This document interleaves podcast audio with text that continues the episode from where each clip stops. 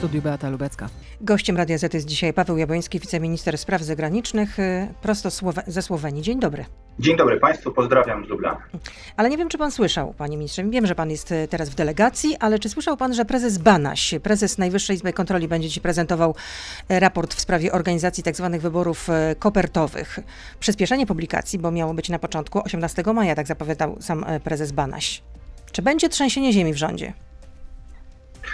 Zobaczymy oczywiście, jaka będzie treść tego raportu. Ja mam niestety wrażenie, że część działań e, Najwyższej Izby Kontroli obecnie nie tyle realizuje konstytucyjne zadania NIK, a raczej ma służyć do politycznych ataków. Być może to wynika z faktu, że, że prezes NIK ma jakieś poczucie e, krzywdy czy żalu e, z tego powodu, że mm, były podejmowane próby jego odwołania, no ale te próby też były uzasadnione pewnymi obiektywnymi okolicznościami. Co do samych wyborów, myślę, że trzeba tutaj pamiętać o tym, w jakiej sytuacji byliśmy ponad rok temu. E, Wtedy przepisy o głosowaniu korespondencyjnym już obowiązywały. Jeśli ktoś chciał je przygotowywać i ktoś miał, i ktoś miał je przygotowywać, to właśnie była to odpowiedzialność rządu, więc nawet nie tyle było uprawnienie, obowiązek em, władz państwowych, żeby przygotować te wybory, dlatego że y, to jest podstawowy element demokracji. Pandemia oczywiście to utrudniała, były głosy, żeby, żeby je przełożyć, żeby je zorganizować, były głosy, żeby je zorganizować we wrześniu, kiedy potem się okazało, że tam mm, znacznie więcej wówczas mieliśmy problemów z koronawirusem. Także sądzę, że trzeba patrzeć na to przede wszystkim analizując, jakie były wtedy fakty. Ale jak donosiły media, a przede wszystkim Onet, y, to Najwyższa Izba Kontroli dysponuje dowodami, dokumentami, które udowadniają, że te wybory y, kopertowe mogą być zorganizowane z rażącym naruszeniem prawa jednak i że to może obciążać premiera Morawieckiego i szefa kancelarii Michała Dworczyka. No w takim razie pytam, czy będzie trzęsienie ziemi, a jeśli będą wnioski do prokuratury? Jeżeli będą wnioski, jeżeli będą takie oświadczenia, to wtedy ja też będę mógł to skomentować. Ja nie znam treści tych, tych założeń. Czytałem oczywiście ten artykuł Onetu i szczerze mówiąc kompletnie tego nie rozumiem, dlatego że w momencie, kiedy te decyzje, te polecenia, aby Poczta Polska przygotowała narzędzia do głosowania korespondencyjnego, kiedy, to, kiedy te decyzje zapadały, to wówczas obowiązujące prawo zakładało, że znaczna część Polaków, kilka milionów Polaków przynajmniej, lub kilkanaście, będzie uprawniona do głosowania korespondencyjnego.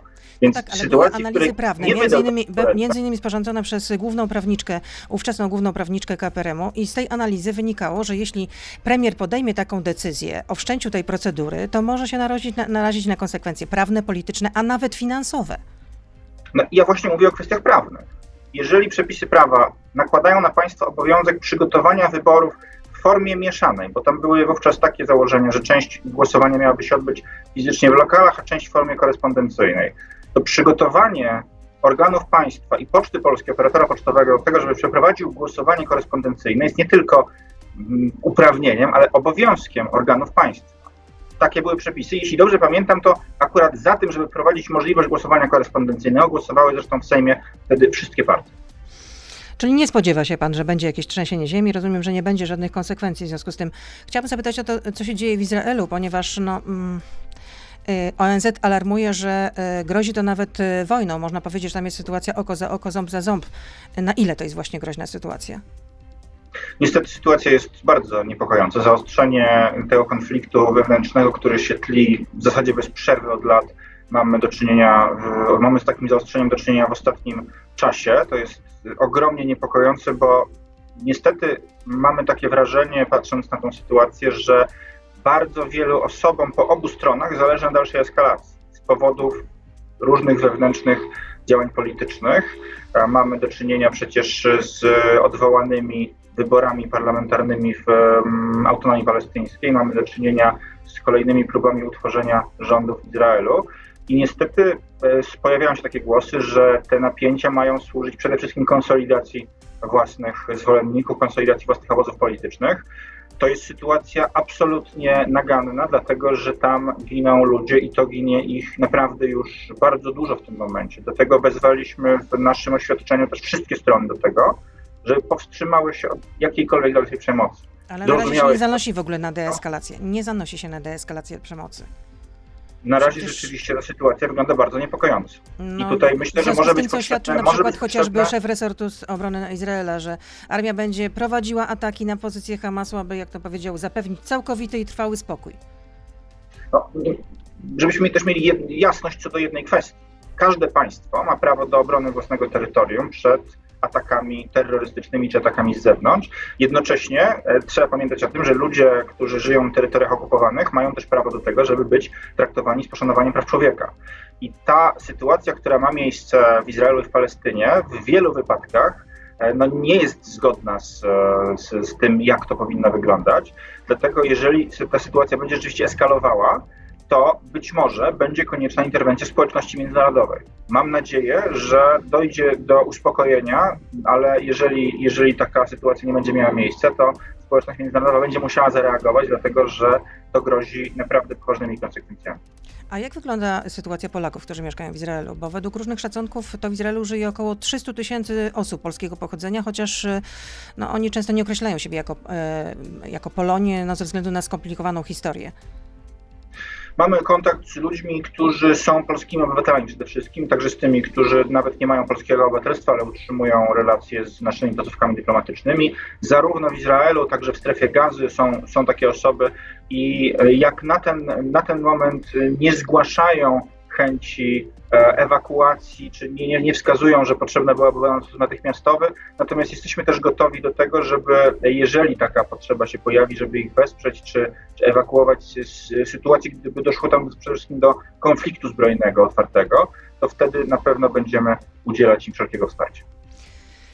To tyle wcześniej radiowej. Oczywiście pan e, minister z nami zostaje, Paweł Jabłoński, wiceminister spraw zagranicznych. Od teraz już jesteśmy na e, Facebooku, na YouTubie, więc proszę zostać z nami. Beata Lubecka, zapraszam. Przypomnę, że naszym gościem jest Paweł Jabłoński, wiceminister spraw zagranicznych. Panie ministrze, a w jaki sposób może zareagować e, społeczność międzynarodowa? Mieliśmy w, w, historii wielokrotnie do czynienia z działaniami, czy to pod auspicjami ONZ, czy pod auspicjami krajów, które e, angażowały się w to bardziej intensywnie, Stanów Zjednoczonych także. Taka próba zresztą została podjęta w, nawet w ubiegłym roku przez administrację amerykańską, zakończona zresztą częściowym powodzeniem, jeśli chodzi o relacje Izraela z innymi państwami tego regionu. Natomiast w tej sytuacji wydaje się, że jeżeli e, dochodziłoby do działań, które po prostu byłyby e, naruszeniem praw człowieka, to no, niezbędne będzie zwrócenie się do, do obu stron z bardzo zdecydowanym żądaniem tego, aby usiadły do rozmów. Jeżeli tego rodzaju nacisk będzie powszechny i e, będzie ze wszystkich stron, to wówczas jest możliwe, że ten konflikt zostanie rozwiązany. Natomiast przede wszystkim oczywiście liczymy na to, że rozwiążą go między sobą w drodze dialogu Palestyńczycy i Izraelczycy. Na razie to wygląda niestety na pobożne życzenia. No my potępiliśmy ten atak Hamasu. Polski ambasador Magier, Marek Magierowski, e, polski ambasador w Izraelu potępił ten atak. A co my jeszcze możemy zrobić? Robimy to, co no tutaj nasze, nasze stanowisko jest jednoznaczne. My bardzo mocno mówimy o tym, tutaj nie ma, to nie jest tak, że Polska wspiera stronę palestyńską, czy wspiera stronę izraelską. My przypominamy, że przede wszystkim należy przestrzegać prawa międzynarodowego i jeśli dochodzi do sytuacji, w których to prawo, prawo jest łamane, my możemy robić to, co robi szereg innych państw, a więc łącznie, wszyscy razem, wspólnie działać i to stanowisko konsekwentnie zajmować, po to, żeby wywierać tą presję międzynarodową na stronę konfliktu. To jest jedyny sposób, ponieważ no, jest to konflikt wewnętrzny, który musi być w pierwszym rzędzie rozwiązany właśnie przez e, Izrael i Palestynę. A dlaczego w ogóle doszło do wybuchu tego konfliktu? Tu jest szereg przyczyn oczywiście. Jedną z nich jest sytuacja polityczna wewnętrzna, próba przeprowadzenia wyborów w autonomii palestyńskiej, pierwszych od 15 lat, y, zakończona jak na razie ich przełożeniem, ale wielu uważa, że tak naprawdę odwołaniem. Z złożonych przyczyn, bo tutaj zarówno e, wewnętrzne spory polityczne wśród polityków palestyńskich, także niechęć e, władz izraelskich do zorganizowania głosowania we wschodniej Jerozolimie. I to jest jedna strona. Z kolei jeśli chodzi o Izrael, e, trwa kolejna próba utworzenia rządu po, po czwartych już wyborach, e, czy za chwilę mogą być kolejne. Jest to też e, pewnego rodzaju, może się pojawiać taka pokusa, żeby właśnie konsolidować swoich najbardziej zagorzałych zwolenników wokół sytuacji konfliktowej. No jest, jest to niestety zjawisko w polityce obecne od lat. E, ponadto dochodzi oczywiście do sytuacji bardzo niepokojących, próby no, dalszego osadnictwa na terenach okupowanych działań niezgodnych z prawem międzynarodowym, które my też wielokrotnie potępialiśmy, działania nakierowane przeciwko um, Palestyńczykom, które Palestyńczycy odbierają jako dyskryminację i e, no, na przykład próby eksmisji niektórych rodzin palestyńskich w ich domostw. To wszystko bardzo mocno zaognia sytuację i niestety jest paliwem dla tych, którzy chcieliby dalszej eskalacji. Y, zapewne pan y, wie, że Al-Kaida wzywa do y, zamachów na policjantów i oferuje potężne kwoty za zabicie jednego policjanta, nawet do 60 tysięcy euro, jak pisała zagraniczna praca. Dlaczego? No brzmi groźnie. Dlaczego policjanci są teraz na celowniku? Mają być na celowniku Al-Kaidy. Myślę, że tutaj trudno doszukiwać, się, trudno doszukiwać się jakichś racjonalnych motywów, czy usprawiedliwiać działania grup terrorystycznych takich jak Al-Kaida. No tutaj nie ma żadnych wątpliwości, że to jest po prostu obliczone też na, na wywołanie przerażenia terroru. Ataki na ludność cywilną w Izraelu dokonywane rakietami przez, przez, przez terrorystów z terenów ze strefy gazy, no to jest coś, co, co też jest zjawiskiem, które od lat ma miejsce. Izrael się przed tym broni i to jest oczywiście jak najbardziej jest do tego uprawniony. Myślę, że tutaj jeśli mówimy o zjawisku terroryzmu islamskiego, no to jest to zjawisko obecne niestety nie od dziś i na ten moment wydaje się, że nie znaleźliśmy jeszcze jako społeczeństwo międzynarodowe sposobu na to, żeby sobie z tym poradzić wręcz e, niektóre działania, e, niektóre działania społeczności międzynarodowej zachęcają e, młodych mieszkańców tego regionu do wstępowania w szeregi terrorystów. Ja powrócę jeszcze do tego raportu NIK-u, który mamy dzisiaj poznać, bo powinnam była zadać to pytanie, a go nie zadałam w części radiowej. Czy ktoś powinien podnieść odpowiedzialność, jeśli będą takie, a nie inne wnioski, o których wcześniej pisały media w Onet? Ale jakie wnioski, pani redaktor? Ja nie chciałbym spekulować, dlatego że Z tego raportu wynikać, że to raportu, obciąża jednak konto premiera Morawieckiego, szefa raportu. kancelarii premiera, że, podjęli taką, że premier podjął taką, a nie inną decyzję, mając analizy, z których wynikało, że jeśli podejmie decyzję o wszczęciu procedury, o tym, żeby Poczta Polska zaczęła realizować y, swoje zadania, znaczy realizować wtedy te zadania, no to, y, to jednak no, będzie na bakier z prawem. Jeszcze raz o prawie, o przepisach. Jeżeli obowiązujące przepisy przewidywały obowiązek zapewnienia znacznej części obywateli powyżej 60 roku życia, na przykład wszyscy mieli takie prawo do wzięcia udziału w wyborach w formie korespondencyjnej, to państwo polskie miało nie przygotowywać wyborów w formie korespondencyjnej, no to wydaje mi się dość daleko idąca, dość odważna za, interpretacja. Za, za organizację wyborów odpowiada PKW, a nie Poczta Polska ale Poczta Polska jest narodowym operatorem, który przy organizacji wyborów korespondencyjnych ma szereg zadań niezbędnych do wykonania. I myślę, że zabezpieczenie tej, tego obowiązku, zabezpieczenie wykonania tego obowiązku było również wymogiem, wymogiem prawnym. Brak tej, tej, tej, takich działań mógłby stanowić podstawę do odpowiedzialności, bo wtedy byłoby to niedopełnienie obowiązku. Przypomnę, że gościem Radia Z dzisiaj Paweł Jabłoński, wiceminister spraw zagranicznych. Zapytam o sprawę, o której ostatnio mm, mówiły posłanki e, Lewicy, mianowicie skierowano interpelację do MSZ-u w sprawie listu ambasady e, mm, Rzeczypospolitej Polskiej w Pradze z żądaniem uwzględnienia przez Czechy polskich przepisów antyaborcyjnych no i PiS podejmuje kolejne kroki ograniczające dalej prawa do decydowania o sobie. Tak podkreśla e, posłanka lewicy Wanda Nowicka. Dlaczego w ogóle wysłano taki list? I czy to była tendencja pana wiceambasadora? W tej sprawie mamy do czynienia z dość dużym nieporozumieniem od samego początku. Nasze stanowisko, moje osobiste też w sprawie aborcji jest jasne. Ja nie będę nigdy e, ukrywał tego, że uważam aborcję za coś bardzo złego i będę robił wszystko, żeby temu przeciwdziałać, ale jednocześnie uznajemy ale swoją też wizję można narzucać wszystkim państwa. innym, którzy się pani, z tym nie zgadzają. Pozwoli pani, pozwoli mi pani, że ja to Proszę. wyjaśnię w kontekście dyplomatycznym, bo to jest bo dość istotne. Każde państwo kształtuje swój system prawny w tym zakresie. Nie można nikomu niczego narzucić. I my również nie, nie protestujemy przeciwko temu, że takie czy inne przepisy obowiązują w innych krajach. W tym przypadku jednak mieliśmy do czynienia z sytuacją, kiedy pojawił się projekt ustawy, w uzasadnieniu którego Polska została wskazana jako kraj, w którym dochodzi do naruszania praw człowieka. Tam aborcja była przedstawiana fałszywie jako prawo człowieka. I teraz, jeżeli jakikolwiek państwo, przepraszam, jeżeli jakiekolwiek państwo Przykładowo, miałoby przepis, który zakazuje czegoś swoim obywatelom. Hipotetycznie ktoś na przykład zakazywałby rejestrowania samochodów z silnikiem benzynowym, bo to jest szkodliwe dla środowiska. A my w Polsce byśmy wprowadzili ustawę, która mówi, że na przykład państwo X łamie prawa człowieka, bo zabrania swoim obywatelom korzystania z takich samochodów, to to państwo interweniowałoby w Polsce z notą dyplomatyczną, mówiąc, że nie należy w ten sposób działać, bo jest to działanie szkodliwe w stosunkach dwustronnych. Dokładnie Myślę, że porównywanie takich y, samochodu tak. jednak do prawa do aborcji to są zupełnie dwie różne sprawy. Rozumiem, że Prawo, powiedział pan to przedstawić tak, takiego, w taki... Pani redaktor, bardzo jasno chcę to powiedzieć. Nie istnieje coś takiego jak prawo do aborcji. Rozumiem, że się z tym ktoś może nie zgadzać, ale nie istnieje coś takiego ani w prawie międzynarodowym, ani w Polsce w prawie krajowym. No ale czy można jurysdykcję prawną y, polskiego państwa rozciągać y, na to, jak miałyby się zachowywać Polki za granicą w tej materii? Jurysdykcja prawna jest jasno określona. My interweniowaliśmy u innego państwa, dlatego że przepis, który miał zostać wprowadzony, jego uzasadnienie było wymierzone w Polskę jeżeli my byśmy wprowadzili jakąś ustawę wymierzoną w inny kraj w taki sam sposób, to inne kraje tak samo by interweniowały. To jest normalne w stosunkach dwustronnych. Czyli rozumiem, że, Pol że Polki mogą wyjeżdżać e, za granicę, mogą wyjechać na teren Czech i mogą tam dokonać aborcji.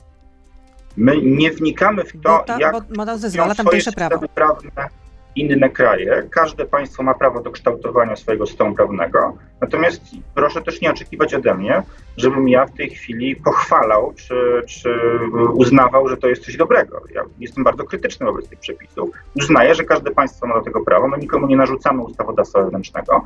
Mamy nadzieję, że nam też nikt naszego wewnętrznego ustawodawstwa nie będzie narzucał. Daniel pyta, jest pytanie od słuchacza. Jakie będą kolejne kroki dyplomatyczne, jeśli y, Czechy będą wykonywać aborcję Polkom? Czy rząd rozważa zwrócenie się do innych państw, na przykład Holandii, o wprowadzenie karania za posiadanie marihuany w Holandii dla obywateli polskich, bo tam marihuana jest y, y, dozwolona, a w Polsce nie.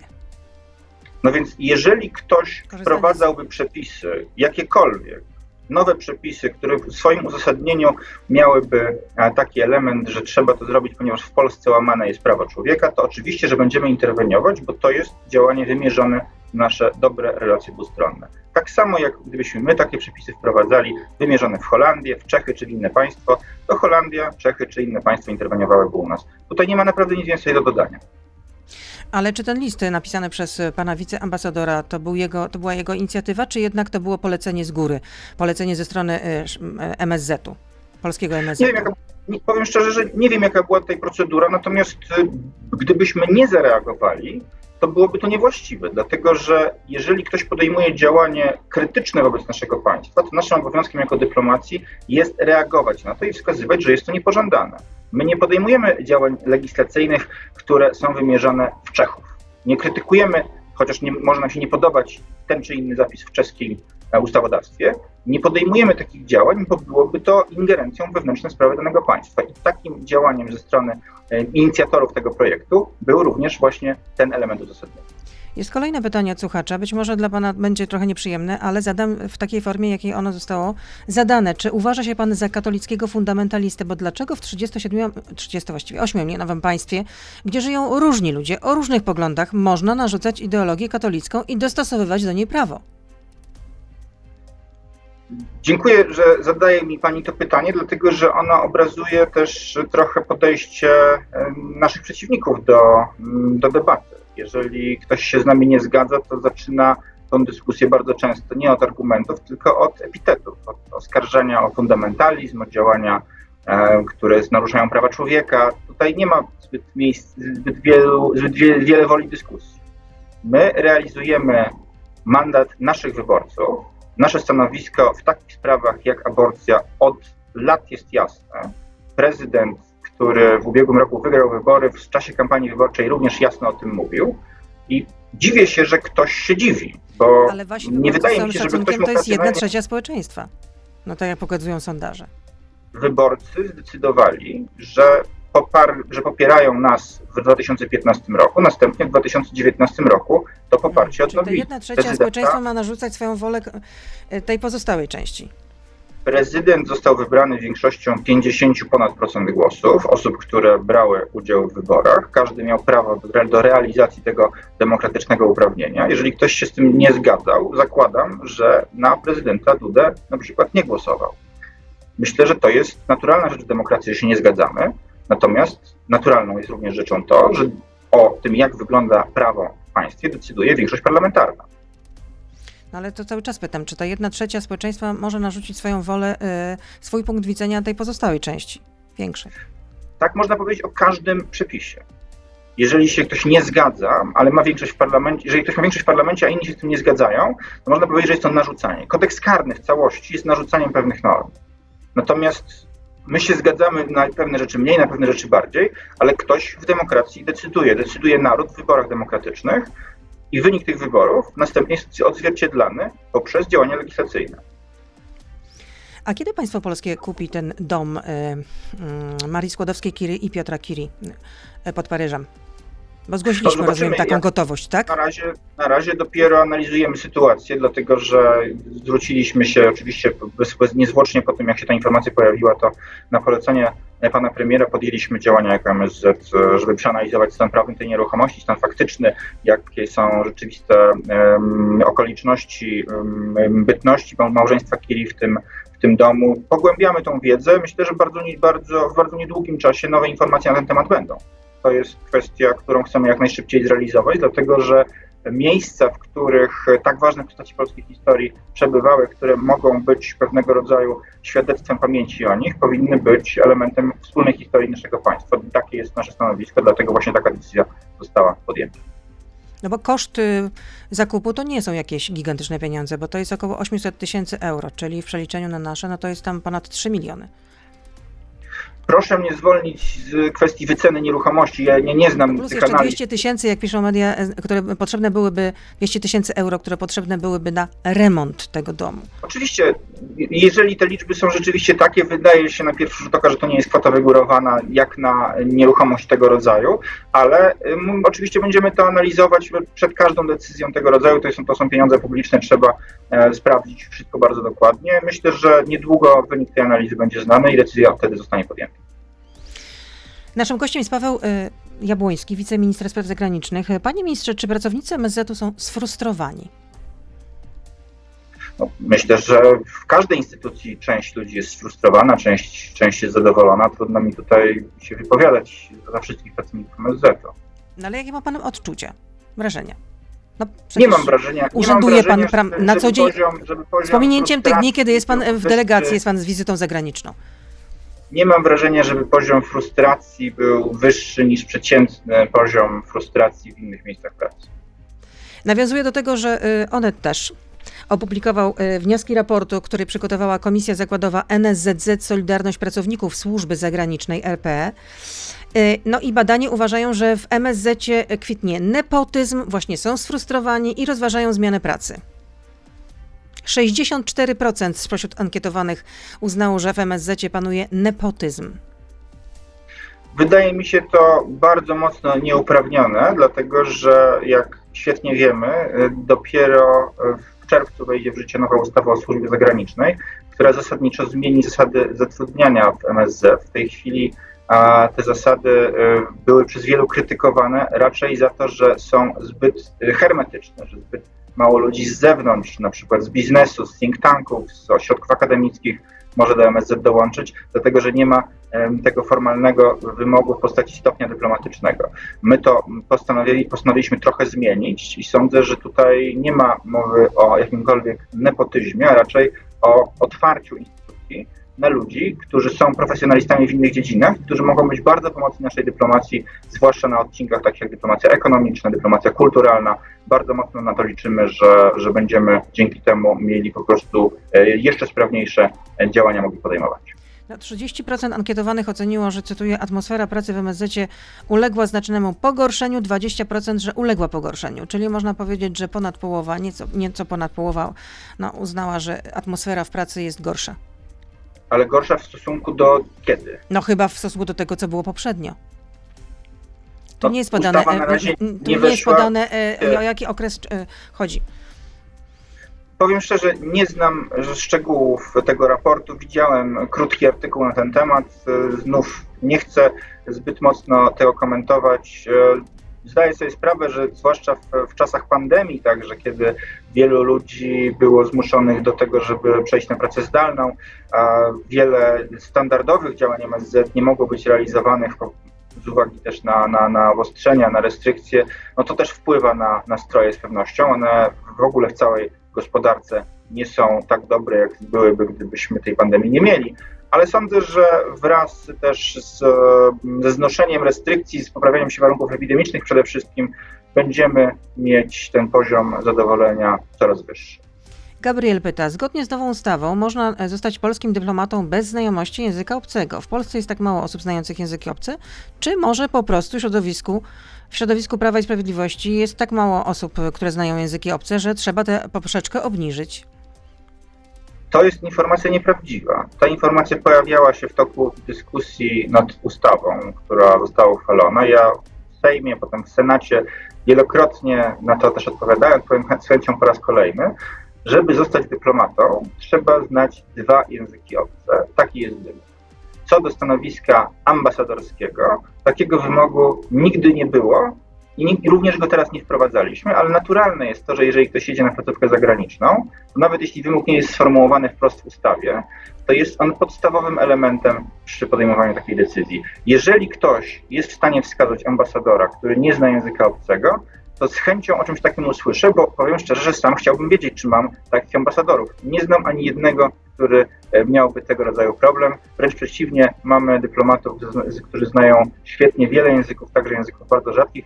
Na przykład pan ambasador w Dar es Salaam w Tanzanii jest jednym z pierwszych ambasadorów z korpusu zagranicznego, który nauczył się Suahili, to zostało zresztą bardzo mocno docenione przez tamtejszy, przez tamtejszy MSZ. E, wielki, wielka robota też e, publiczna, jeśli chodzi o, o wizerunek w polskich mediach, także naprawdę myślę, że pod tym względem nie mamy się czego wstydzić. Będą kolejne zakazy wjazdu y, na teren Polski dla osób y, zaangażowanych w represjonowanie mniejszości polskiej na Białorusi. Dlaczego? I kogo, będą, kogo będzie dotyczyć ten zakaz wjazdu? Znaczy konkretnie. Lista będzie opublikowana, lista będzie opublikowana niedługo. Oczywiście też chcemy, żeby ona została uzgodniona w jak najszerszym gronie i nad tym, nad tym są też prowadzone prace. Natomiast na pytanie dlaczego, odpowiedź jest prosta, dlatego że władza na Białorusi działa w sposób absolutnie niedopuszczalny. Podejmowane są represje wobec Białorusinów i wobec Polaków. Nie możemy zgadzać się na to, żeby tego rodzaju działania pozostawały bez konsekwencji. Stąd decyzję o sankcjach, o to, żeby uderzyć i osobiście, i ekonomicznie także w ludzi, którzy e, z tej władzy uczynili sobie też prywatny interes, bo trzeba sobie zdawać sprawę, że wokół tego dworu Aleksandra Łukaszenki jest wiele po prostu prywatnych interesów. Um, ludzie bogacą się po prostu kosztem Białorusinów i będziemy chcieli temu przeciwdziałać. Zapowiadany jest pakiet unijnych sankcji, nowych, pakiet, nowych sankcji. Jakie to mogą być sankcje? Kolejne. Między innymi mogą to być sankcje właśnie takie, jak Pani mówiła, dotyczące wjazdu. Możliwe są też sankcje osobiste co do majątków e, osób, które są zaangażowane w wspieranie reżimu, także różnego rodzaju sankcje o charakterze gospodarczym. Może, może być taka sytuacja, że jeżeli ktoś e, ma, ma, ma zgromadzone jakieś środki finansowe na terenie Unii Europejskiej, to może, może zostać pozbawiony dostępu do tych środków. Tego rodzaju narzędziami również dysponujemy. Mogą być też podejmowane sankcje o charakterze gospodarczym w postaci um, no, zakazu prowadzenia pewnej działalności handlowej e, z Białorusią. Tego rodzaju działania są możliwe, dlatego że a, po prostu to one mogą doprowadzić do tego, że ludzie wspierający też finansowo Aleksandra Łukaszenkę będą po prostu mieli to bardzo mocno utrudnione. A jak można pomóc działaczom e, mniejszości polskiej na Białorusi, którzy są przetrzymywani w białoruskich e, aresztach? No między innymi chodzi o Angelikę Borys. Te sankcje to jest jeden ze sposobów, oczywiście nie bezpośredni, natomiast y, trzeba tutaj działać bardzo konsekwentnie. My te działania podejmujemy zarówno w stosunkach dwustronnych, dajemy oczywiście y, bardzo jednoznacznie stronie białoruskiej do zrozumienia, że, że natychmiast oczekujemy zwolnienia tych osób prześladowanych, ale wiedząc o tym, kto na Białorusi rządzi, zdajemy sobie sprawę z tego, że e, no, możliwości tego działania są ograniczone. Dlatego też zwróciliśmy się do społeczności międzynarodowej, do naszych partnerów w Unii Europejskiej, do naszych sojuszników po to, żeby razem z nami te działania podejmowały, żeby konsekwentnie zbierały presję na Aleksandra Łukaszenkę, także presję sankcyjną. Paweł Jabłoński z nami, wiceminister spraw zagranicznych. Przypomnę, jest pytanie od słuchacza, dość mocne, ale zadam je. Na początku roku w Wielkiej Brytanii umierał Polak będący w śpiączce. Obóz y, dobrej zmiany, y, obóz rządzący próbował go ratować, zapowiadając nadanie paszportu dyplomatyczny. Czy pomimo tragicznej śmierci Polska zdała egzamin i czy nasz rodak został pochowany z honorami należnymi dyplomacie Rzeczypospolitej? powiem szczerze, że dziwię się, że ktoś może tego rodzaju sytuację wykorzystywać do um, po prostu ataku politycznego. Naprawdę są pewne granice. Też myślę, że jeżeli mamy, mamy taką sytuację, w której polskie państwo podjęło wysiłki, podjęło działania po to, żeby uratować naszego obywatela. Podjęliśmy działania niestandardowe, ponadstandardowe, tak można określić. Ta, to, to się oczywiście zakończyło niepowodzeniem, nie udało się pana Sławomira uratować. Ale wykorzystywanie tej tragedii do tego, żeby politycznie atakować dzisiaj polskie państwo, jest czymś poniżej wszelkiej krytyki. Naprawdę myślę, że, że nie ma co w, w, to, w to dłużej brnąć sądzę, że najlepiej zakończyć na tym, ten temat. Mam nadzieję, że, takie, że tego rodzaju sprawy nie będą politycznie nadużywane. E, Michał pyta, e, poseł Gdula napisał, że warunkiem, aby lewica weszła do rządu jest przywrócenie emerytur, emerytur służbom mundurowym PRL-u. Czy Prawo i Sprawiedliwość rozważa przywrócenie tzw. Tak ubeckich emerytur? Ja przede wszystkim nic nie wiem o tym, żeby lewica miała wejść do rządu. Rozumiem, że pan poseł Gdula tak napisał, ale no ale Myślę, potem to wszystko było odkręcane, że generalnie nie takie były intencje, bo chodzi o to, co powiedział zresztą w gościu Radia Z Włodzimierz Czarzasty, że, że nie znajdzie się w żadnym rządzie, który y, nie przywróci tych emerytur, y, mm, jak tutaj zostało określone, tak zwanych ubeckich emerytur. No, dziwię się trochę, że mimo wszystko, że po 30 ponad latach wciąż jeszcze lewica mm, w zasadzie jako esencję swojej tożsamości traktuje solidarność z byłymi SBK-ami. No to jest coś, co jest dla mnie po prostu dziwne. Myślę, że już jesteśmy na tyle e, świadomi dzisiaj, czym był komunizm, jak ten system funkcjonował, że tego rodzaju e, służby, ludzie, którzy te służby wspierali, no nie powinni cieszyć się e, poparciem, nie powinni cieszyć się wsparciem także politycznym. Ja uważam, że ta ustawa jest ustawą dobrą, dlatego że ona wprowadza też możliwość zachowania tych przywilejów emerytalnych dla osób, które pomimo tego, że pracowały w służbie bezpieczeństwa, inny sposób wspierały demokratyczne przemiany. Natomiast w żadnym razie nie uważam, żeby ona naruszała prawa człowieka, dlatego że mowa jest o odebraniu przywilejów, nie odebraniu emerytur, o odebraniu nieuzasadnionych przywilejów. Nie powinni mieć przywilejów ludzie, którzy uczestniczyli w budowaniu komunistycznej służby bezpieczeństwa. Takie jest moje jednoznaczne zdanie. Czy rozumiem, że nie ma takiej możliwości, żeby Prawo i Sprawiedliwość współrządziło z lewicą?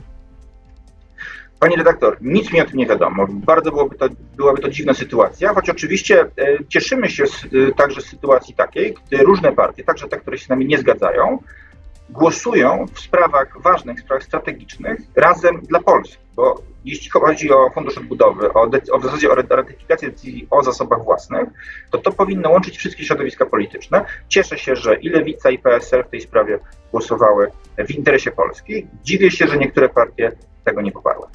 Zaczęliśmy od tego, że jest pan na Słowenii. To co pan tam robi? Mam tutaj serię spotkań z przedstawicielami słoweńskiego rządu. Wczoraj z ministrem spraw zagranicznych, z sekretarzem stanu w Ministerstwie Spraw Zagranicznych, dzisiaj z sekretarzami stanu w kancelarii. Pan, pan minister to dokumentuje bardzo bogato na Twitterze.